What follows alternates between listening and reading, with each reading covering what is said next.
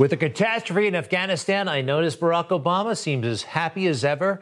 Unusually quiet, actually, about the issues overseas. He always loved talking about foreign countries and foreign affairs, far more than I think he liked talking about us, America, and our parochial interests. He hasn't said anything about Afghanistan. Isn't that amazing? He was president for eight years of this 20 year war, and it's coming to a horrible end under his chosen successor. I went to his Twitter page today and not a word.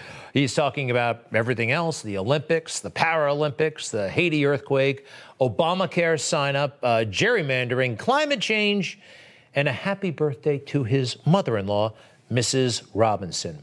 Uh, he really should be weighing in. Uh, a lot of this is on him. And actually, I do believe he's actually in charge.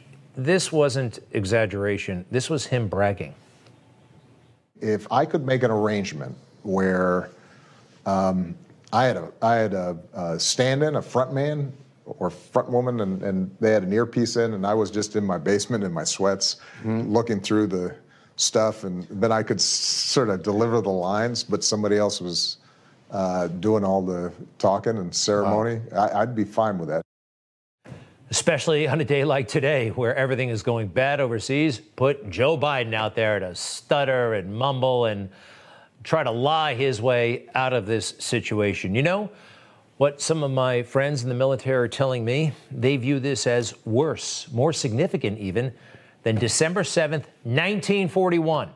Now, this we anticipated, you know, 20 years in the making. 1941, that was a sneak attack the strategic ramifications, though, of our failure in Afghanistan could be even more significant than what happened back in World War II. And back then, we were poised to fight. What are we poised to do now? Lick our wounds? Go home as losers? This is bad, bad stuff. I do remember how it started, though. September 11th, right on this island. The war in Afghanistan started in New York. Now, we got a late start, actually, with the counterattack. We did. It was about a month later before we struck the Taliban inside Afghanistan. When we did, though, it was a pure and righteous fight. Yesterday, U.S. forces struck in more than a dozen target areas that included terrorist camps and forces, Taliban military facilities, including missile, vehicle, and armor maintenance. The second clip shows an armored vehicle in the open in the Kandahar barracks in southern Afghanistan, one of the training facilities and garrisons uh, for the Taliban forces. And the final clip shows a Taliban security post in southern Afghanistan. We were targeting the Taliban, and now the Taliban targeting us and chasing us out. This feels very much like a loss. Now, I blame a lot of folks Joe Biden, far left, not the troops, not the troops, those who enlisted, those who became commissioned officers, junior officers, mid level officers, soldiers, Marines, not them, but their leaders, the generals. Classes, years of generals making fundamental mistakes and not being honest with us, not being direct with us, not being candid about what was actually happening there on the ground. For so many times, they went to Congress, they went on the news, and they were spinning us. You can tell. They weren't leveling with us. And it started so early about Afghanistan, also Iraq, by the way, but especially Afghanistan. This is in 2003, 18 years ago, General Myers. I'm equally positive about our progress in Afghanistan. Remnants of the Taliban have made desperate attempts to regain control over sections of the country, but continued pressure from the coalition operations is thwarting their efforts. Spin 13 years ago, General McKiernan. I think uh, that the development of the Afghan army is on a very good path right now. Uh, it's more than just developing uh, infantry, it's developing a full range of, uh, of enabling capabilities to go with their army. It's bureaucratic speak. They're not being direct. And sometimes they just flat out BS'd us. General Caldwell, 10 years ago. We've made tremendous strides incredible progress in the last 20 months uh, as I've watched this mission uh, unfold from when we first stood up NATO, the NATO Training Command. Uh, we've, you know, as you well know, we fielded over 100,000 new police and army uh, soldiers. They're probably the best trained, the best equipped, and the best led of any forces we've developed yet inside of Afghanistan. They were selling the same record year after year after year. General Allen, 2011. So I would say that beyond the, the clear tactical uh, gains that have been made, the, the, security gains that have been made, which in many respects have provided uh, opportunities for uh, growth of governance and economic opportunity, the solid partnership has been the thing that has been really striking for me all around the country. That's not military talk. That's swamp talk. That's job protection talk. That's impress Congress talk. That's fool the public talk. Next, General Dunford, 2014. It's fair to ask if we're winning in Afghanistan. I believe the answer is yes, and several facts allow me to say that with confidence. We have built Afghan security forces that, with increasingly reduced levels of support, are capable of providing security and denying terrorists safe haven. Can you tell? Can you tell? You see the trend? Hey, we've had four years at least of straight talk from President Trump, we know when we're being spun. Next, General Campbell, six years ago.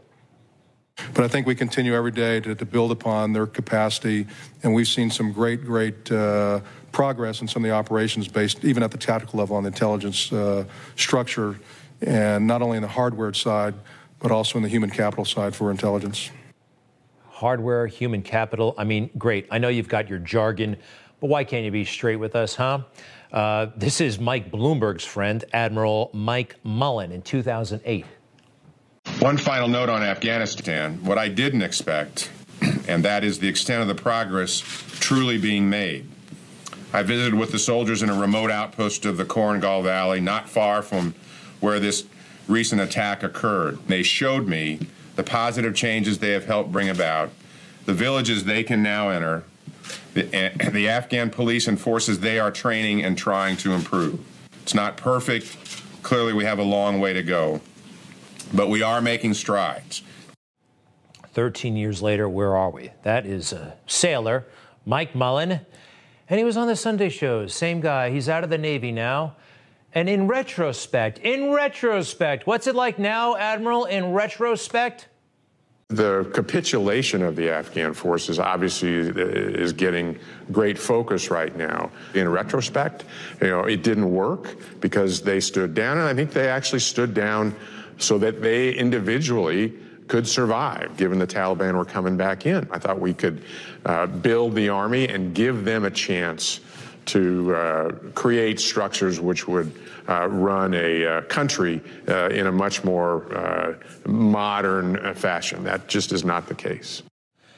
just not the case. Just not the case.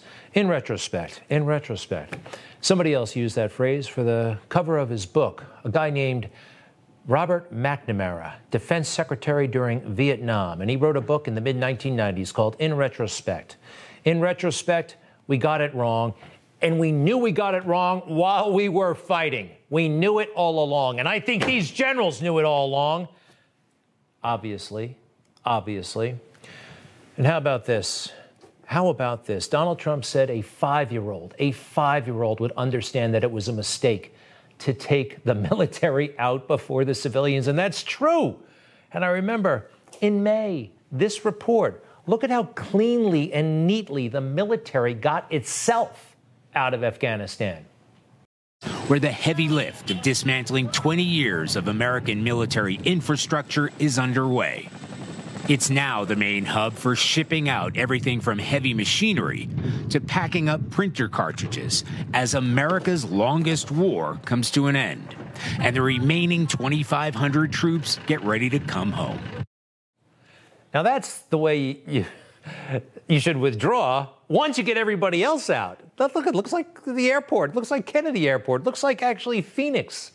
But what they were leaving behind at the orders of the general was everything else. Everything. Hmm? The generals, the president. Listen to this, though. As they're about to turn over, this is back in May, General Miller is in charge of the uh, forces there. Look what he says about Afghan military preparedness. The Afghan security forces are, are prepared for it. The, the, Afghan security forces have to hold. They have to be ready. That's correct. Will they be ready? They, they have to be ready. a little bit more straight talk, not total straight talk. They, you know, are they ready? Mm, They have to be ready. Are they ready? They have to be ready. Still playing that Washington game, but it's becoming a little bit clearer they're not ready. And if we back out, how could they be ready without us there? That's a big part of this that no one's talking about. If we get out totally, it really leaves them in a lurch. What happens next? And yet, Afghan troops have had to rely on U.S. military airstrikes to push back Taliban militants that launched a major offensive the moment the U.S. drawdown began. And the suicide car bomb in Kabul that killed dozens of girls on Saturday underscored the extreme violence that still endures here. Violence, perhaps most concerning, is when you start seeing uh, violence that affects the civilians. Uh, certainly, uh, a, a really an egregious attack against uh, school children this past week. That doesn't appear to have any military purpose. That's terror.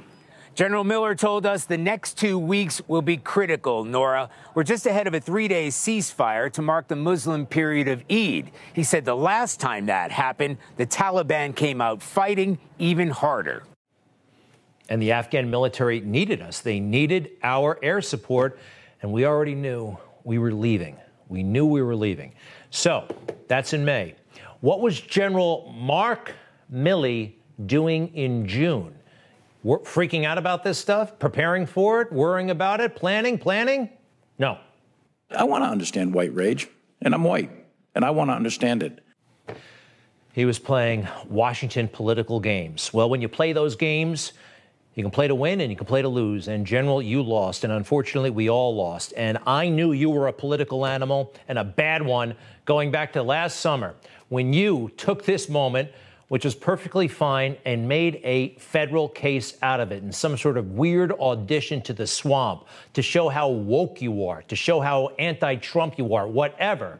You got political when you said you weren't. when you when you apologized for being political, you got political. This is all political. Watch. As many of you saw, the result of the photograph of me at Lafayette Square last week, that sparked a national debate about the role of the military in civil society. I should not have been there. Okay. Totally political. Everything about this guy is political.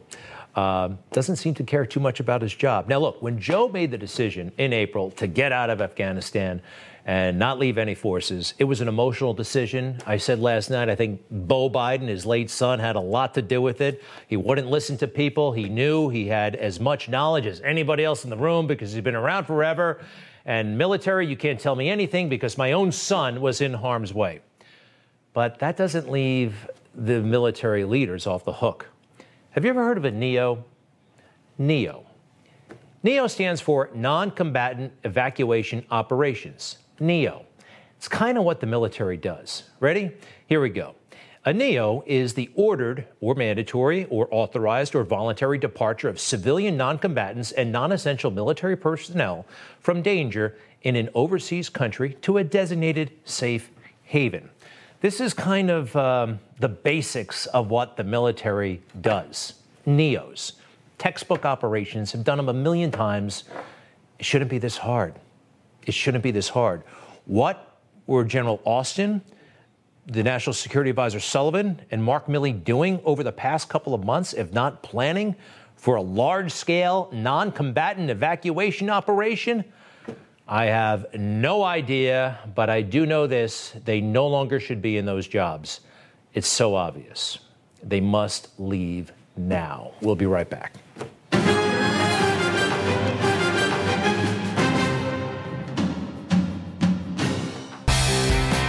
The land of the free honors the bravest of the brave for their sacred pledge to protect our freedoms, our Constitution, and our way of life. We will always remember you. We will always salute you.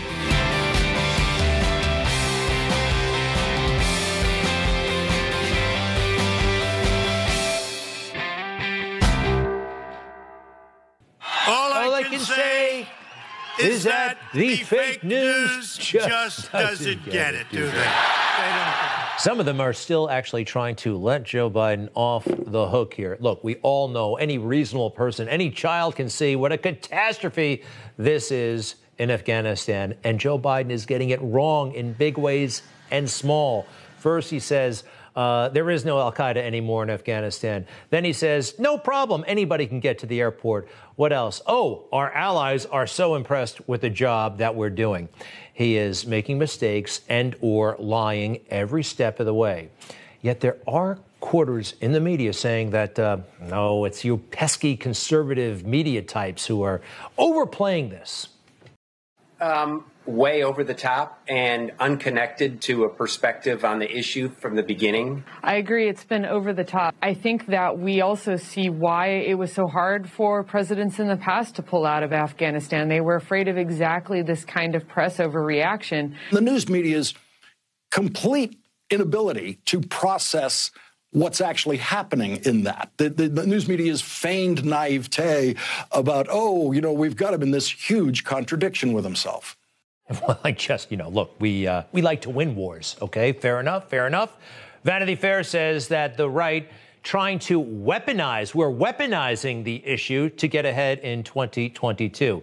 Inside that story, let's read it, please. Some of the political attacks from the GOP have been dishonest, unfairly laying blame for the chaotic conclusion to the 20 year war on Biden, while ignoring the role his predecessors, including Republicans Trump and George W. Bush, played in getting us there? Well, we talked about that certainly in the A block, especially George W. Bush, but you can't put this on Donald Trump. This is Joe Biden's show, and we're seeing very vividly that he's not up to handling it. As I mentioned, the fundamental mistakes that he is making every step of the way. It doesn't surprise me. The man has been caught lying in public so many times throughout his career. When he first made it big on the national stage, 1987, when he was running for president, he lied incessantly and had to drop out of the campaign because of lying. And when he started his most recent campaign for president, uh, this time around, in 2019, his very announcement was all based on a lie.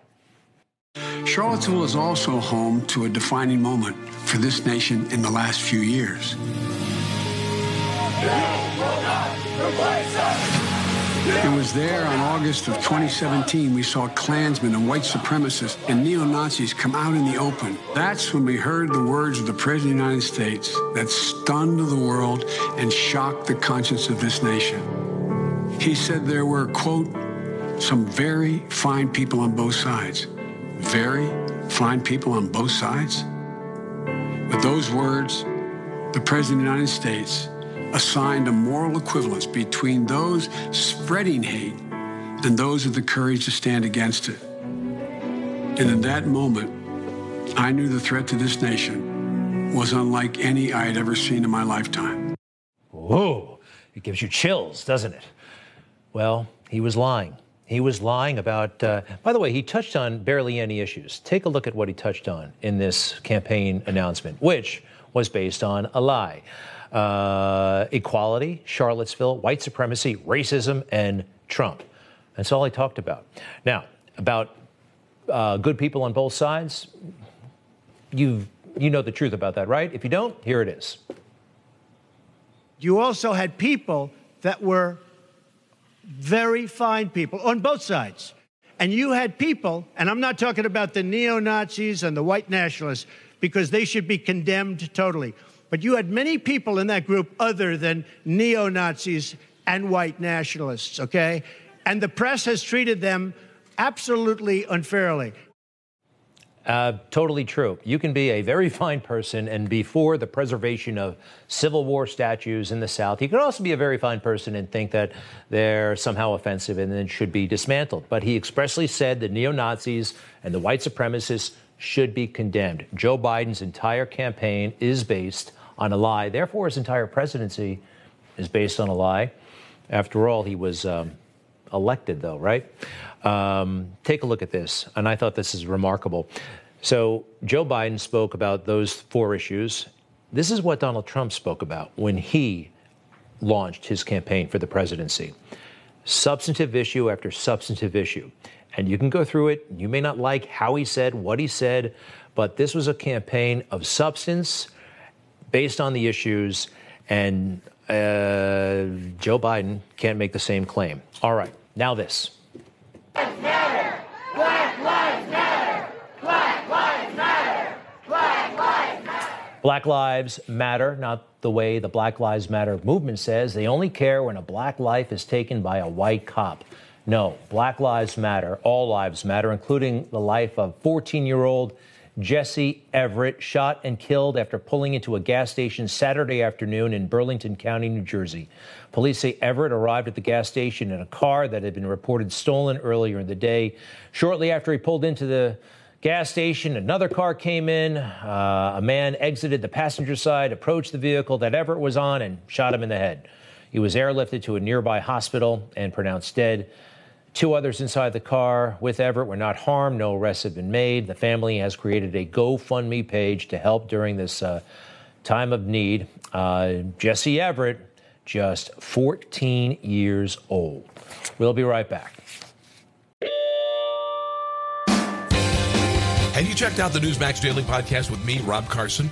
You get daily news, insightful commentary, and believe it or not, comedy. Check it out wherever you listen to your favorite podcast or at newsmaxtv.com slash podcast. Who's the house Do you want your house back? Take it. Take it. So many lies about January 6th. Here's a sample. Clearly, this was a deadly insurrection. The worst attack on our democracy since the Civil War. Last week's insurrection was shocking and tragic. A Capitol Hill police officer named Brian Sicknick was killed by the mob with a fire extinguisher. The U.S. Capitol suffered its worst security breach since the War of 1812. We've seen an unprecedented insurrection in our capital and a brutal attack on our democracy on January the 6th. Officials say the men, one from Pennsylvania, the other from uh, West Virginia, worked together to spray Officer Brian Sicknick with a chemical. There is a presidential inspired insurrection. Plain and simple, an insurrection. Officer Brian Sicknick died after he was hit in the head with a fire extinguisher. Fatally wounding Capitol Police Officer Brian Sicknick, who was struck in the head by a fire extinguisher. It was the worst attack on the Capitol since the War of 1812. All right, every single one of those statements is uh, nonsense, not true, not true. They don't add up. Uh, there's direct evidence contradicting all of that stuff, but they keep saying it, and when they are proved wrong, they never acknowledge it. They just keep repeating it. And now we have a new, um, well, liar in the mix, I guess. Uh, I'm surprised. I think he got a very bad case of Trump derangement syndrome because at one point he was a normal person. His name is Michael Hayden, a former Air Force general who became director of the Central Intelligence Agency under George W. Bush. And now he's out there tweeting like a left wing lunatic. Take a look at some of them, and he's become a darling of the left. Uh, let's see, retweeting somebody. Can we send the MAGA wearing unvax to Afghanistan? No use sending that plane back empty? Question mark. The former CIA director retweets that with the, a quote of his own Good idea. The Central Intelligence Agency. And then uh, Donald Trump puts out a statement. Uh, some New York Times reporter tweets it, and then he retweets that. Really, he's a blank hole. It's as simple as that. And here's another one. He lies and he lies and he lies. So, um, anyway, that's kind of uh, interesting that the Central Intelligence Agency, former, granted, is just jumping in and uh, pushing this propaganda. I guess he did that a little bit uh, when he was CIA director, but hopefully only with foreign countries. All right. Meanwhile, as everybody gets worked up about Trump supporters and uh, the insurrection, Antifa is running wild in Portland and other cities, but particularly Portland. Take a look at some of this stuff.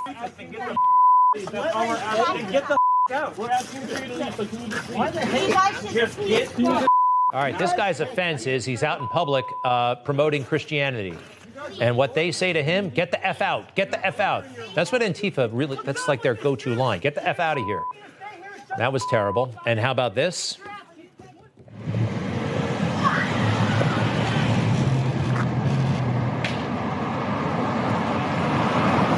So, the uh, the woman in the tan T-shirt there, she's a reporter, a photographer, and look at what they're doing to her. By the way, where are the cops? Now I know the Portland cops have been getting it from all sides, but there are indications uh, from the chief that they're not going to bother with Antifa any longer. All right, take a look at this.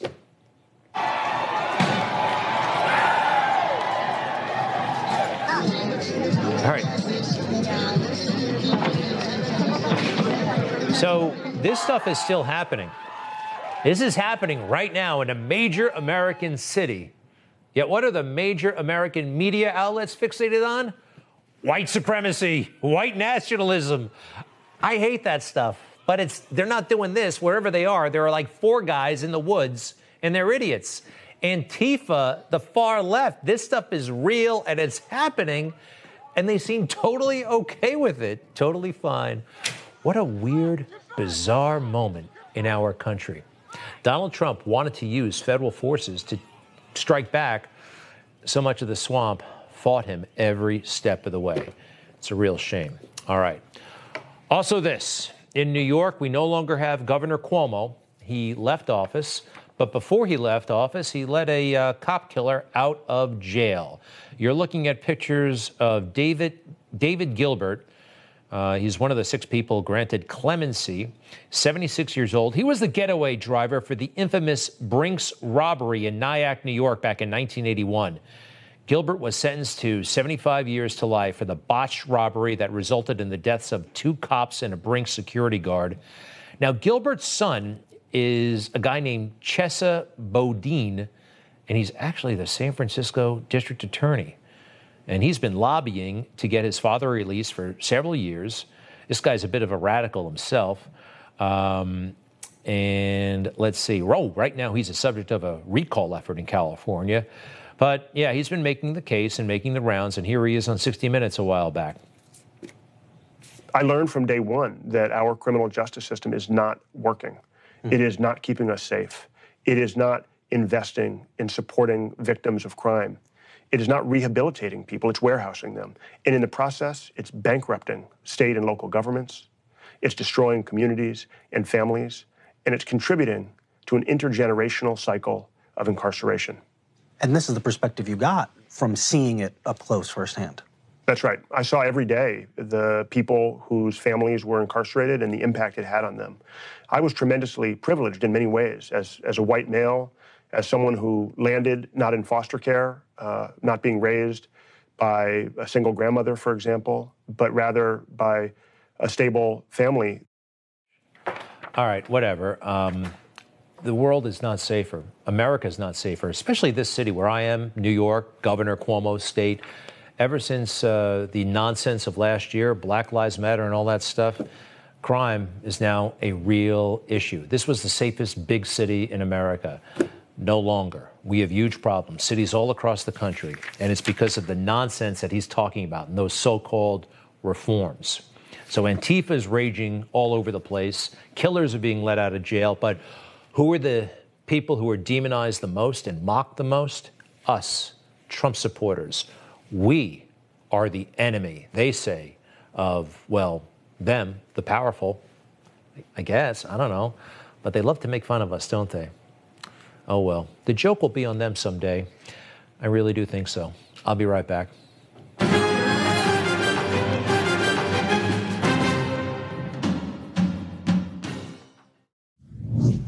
This is January 6th at the Capitol. The man on the right is Christopher Worrell. He was a protester, and, well, he got in trouble. He was arrested. Uh, he was arrested on March 12th. He has numerous charges, including assaulting, resisting, or impeding certain officers using a dangerous weapon. He has been in jail ever since March 12th, the day of his arrest in Florida. And he joins us on the phone right now. Christopher Worrell, uh, welcome to the show. Uh, you're on the phone in jail right at this moment? Yes, sir. Well, thanks for calling in. Uh, first off, how are you and how are the conditions? Well, my condition is deteriorating uh, daily, uh, and I've been, you know, held without any medical treatment for over 166 days now. Uh, the DC jail general practitioners have told me my doctor is not qualified, uh, and he's been practicing treating cancer patients for over 26 years. But here I am with no medicine on their end. So, and actually, forgive me, I don't, we haven't emphasized it. We haven't met. You have cancer right now, and you've been in jail for Yes, five sir. months. I have non-Hodgkin's lymphoma. When were you diagnosed? I've had cancer for almost 16 years, sir. So, at this rate, you've been treating this cancer with the help of professional doctors for a long time. How do you feel? What do you think could happen? I mean, uh, do you feel like you're you're slipping, your condition's deteriorating rapidly? I'm afraid for my life, to be honest. Your lawyers are I've maintained my cancer at a stage one situation for well over 10 years until this happened. Do you have any? I'll talk about your health in a moment. Do you have any regrets uh, for anything you did or didn't do on January 6th? Uh, I, the regrets I have is, I mean, none, nobody I knew talking to or during or after had any idea that anything like that was going to occur on that day. None of us had any tendencies for anything other than to preach our First Amendment rights in protest uh, of of our tyrannical government. It seems like you know they're they're just worried about their own political agenda. Were you ever inside the Capitol building? No, sir. So I know you talked to your lawyer, and I quite frankly don't want to get you in more trouble. But what can you tell us about this charge of assaulting, resisting, or impeding certain officers using a dangerous weapon? Of course, we we can't condone that. Uh, is there anything you want to say about that charge? They're completely false and fabricated. Completely false and fabricated. So we know that we've seen video of people who have not hurt anybody, who have not done anything uh, other than be at the Capitol, like Jacob Chansley with the horns. I mean, you kind of a clown, but he didn't hurt anybody, he didn't break anything, and he's still in jail. We've seen no video evidence of you hurting anybody. Uh, what is your lawyer telling you about getting out somehow? Oh, we're hoping that um, I have another court hearing coming up soon, and we're hoping the courts are going to see that you know they're just they're mistreating me. They promised me treatment uh, way back in April, and yet here I am still 166 days later with no treatment. So that's our plan and our hope that the courts have a little bit of compassion and let me go home to get some medical urgent medical treatment that I need. So I believe we have a partial statement from a prosecutor, one of the prosecutors involved, regarding your case, and we should put it up. I do not currently know with certainty the target at which Worrell was spraying. However, in other photographs and videos from the time of day, law enforcement officers are positioned where Worrell appears to be spraying pepper spray. That's interesting. An official uh, document from uh, the investigator saying they don't know. They don't know what you did. And of course, you say it's. Go ahead. They don't know, but yet they're they're charging me with a crime that they have no evidence of. What happened to our U.S. Constitution? Mr. Worrell, I am deeply. What happened to, to? I'm sorry. No, no, go ahead. Finish your thought, please. You know what happened to my basic civil rights?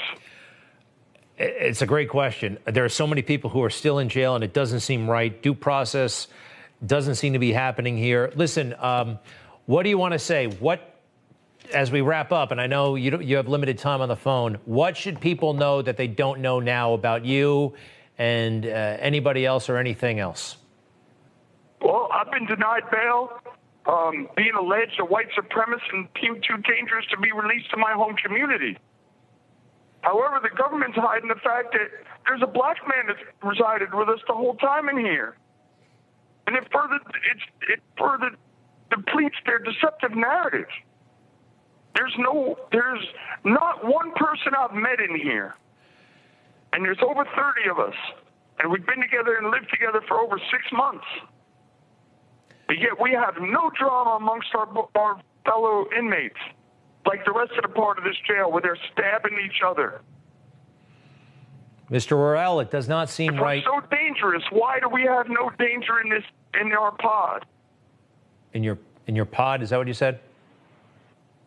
It's called yeah, we're called we're in a jail pod. I want to put up a website if people want to find out more and possibly help uh, help you out because this can be rather expensive. www.givesendgo.com slash G26PQ. And I'll try to put that on my social media and Newsmax's social media. Um, I wish, uh, hang in there, sir. Uh, I'm sorry you're going through this. It doesn't seem fair. And uh, this is uh, not the way we should be treating Americans. No, sir. We're being treated like political POWs in here. Can I just ask you real quick? It's 6:37. What are you going to do tonight? What What's the schedule for the rest of the night? Where are you going to be? What does tonight look like? Well, I have my rec time tonight until 9:30, but um, everyone across America at 9 p.m. Eastern Time, we sing the national anthem.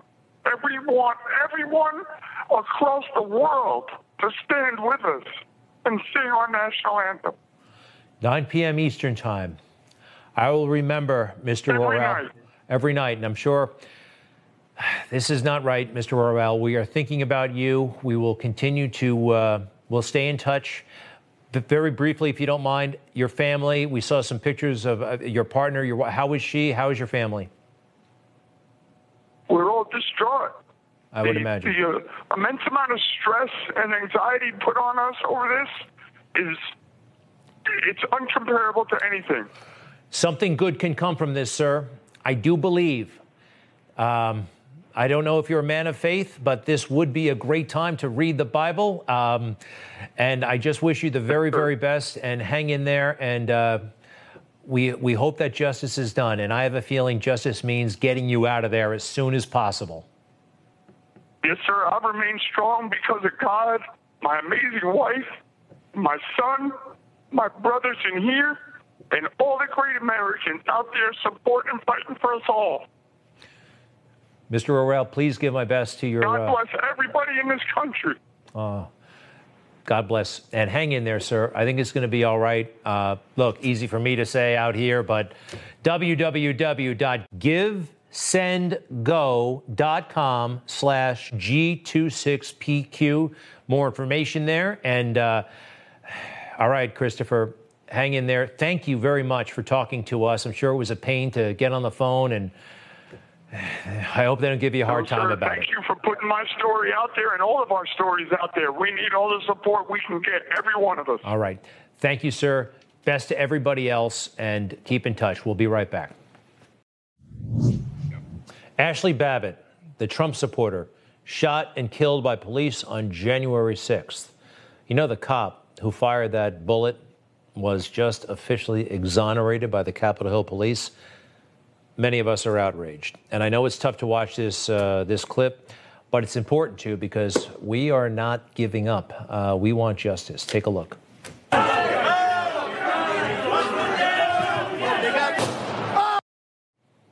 One bullet, and uh, Ashli Babbitt died. Died. So the cop who did it, whose name we don't know, is back on duty. Um, no discipline, no vacation days docked, uh, nothing. Uh, this was a righteous sh- shooting, according to the investigation. Of course, anybody with eyes knows that it's not. There's not one police department in the country, um, my understanding, that would say that that was a good shooting. But I'd like to bring in Terry Roberts, now the attorney for the Babbitt family. Mr. Roberts, welcome back. How are you? Very, very good. Thank you. What is your response to the report from the Capitol Hill Police that no further action is required and this shooting was justified? Well, I don't buy it either. And uh, look, it's time for the Capitol Police to show us their cards. Um, you know, it's one thing to give us a conclusion that the shooting was lawful. It's another thing to explain it, to show us the facts. And I saw the press release. The press release is one generality after another. Um, they talk about how the shooting potentially saved the lives of congressmen.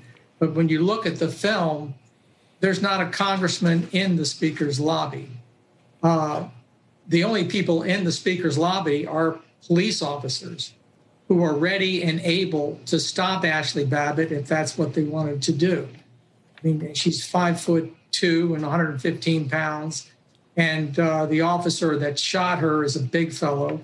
He's yeah. got other officers there. It would have been a simple matter just to stop her. There was nobody's life in danger at that. Absolutely. And actually, from the report that they put out, and you're right, it's full of generalities. I'd like to put that page up, page one, if you don't mind, their conclusion. And uh, they say, if you don't mind, let's put that up on the screen. Um, defense of human life, go, jump down about four lines. Reasonably believes the action is in the defense of human life. This is when an officer can fire, including the officer's own life or in the defense of any person in immediate danger of serious physical injury.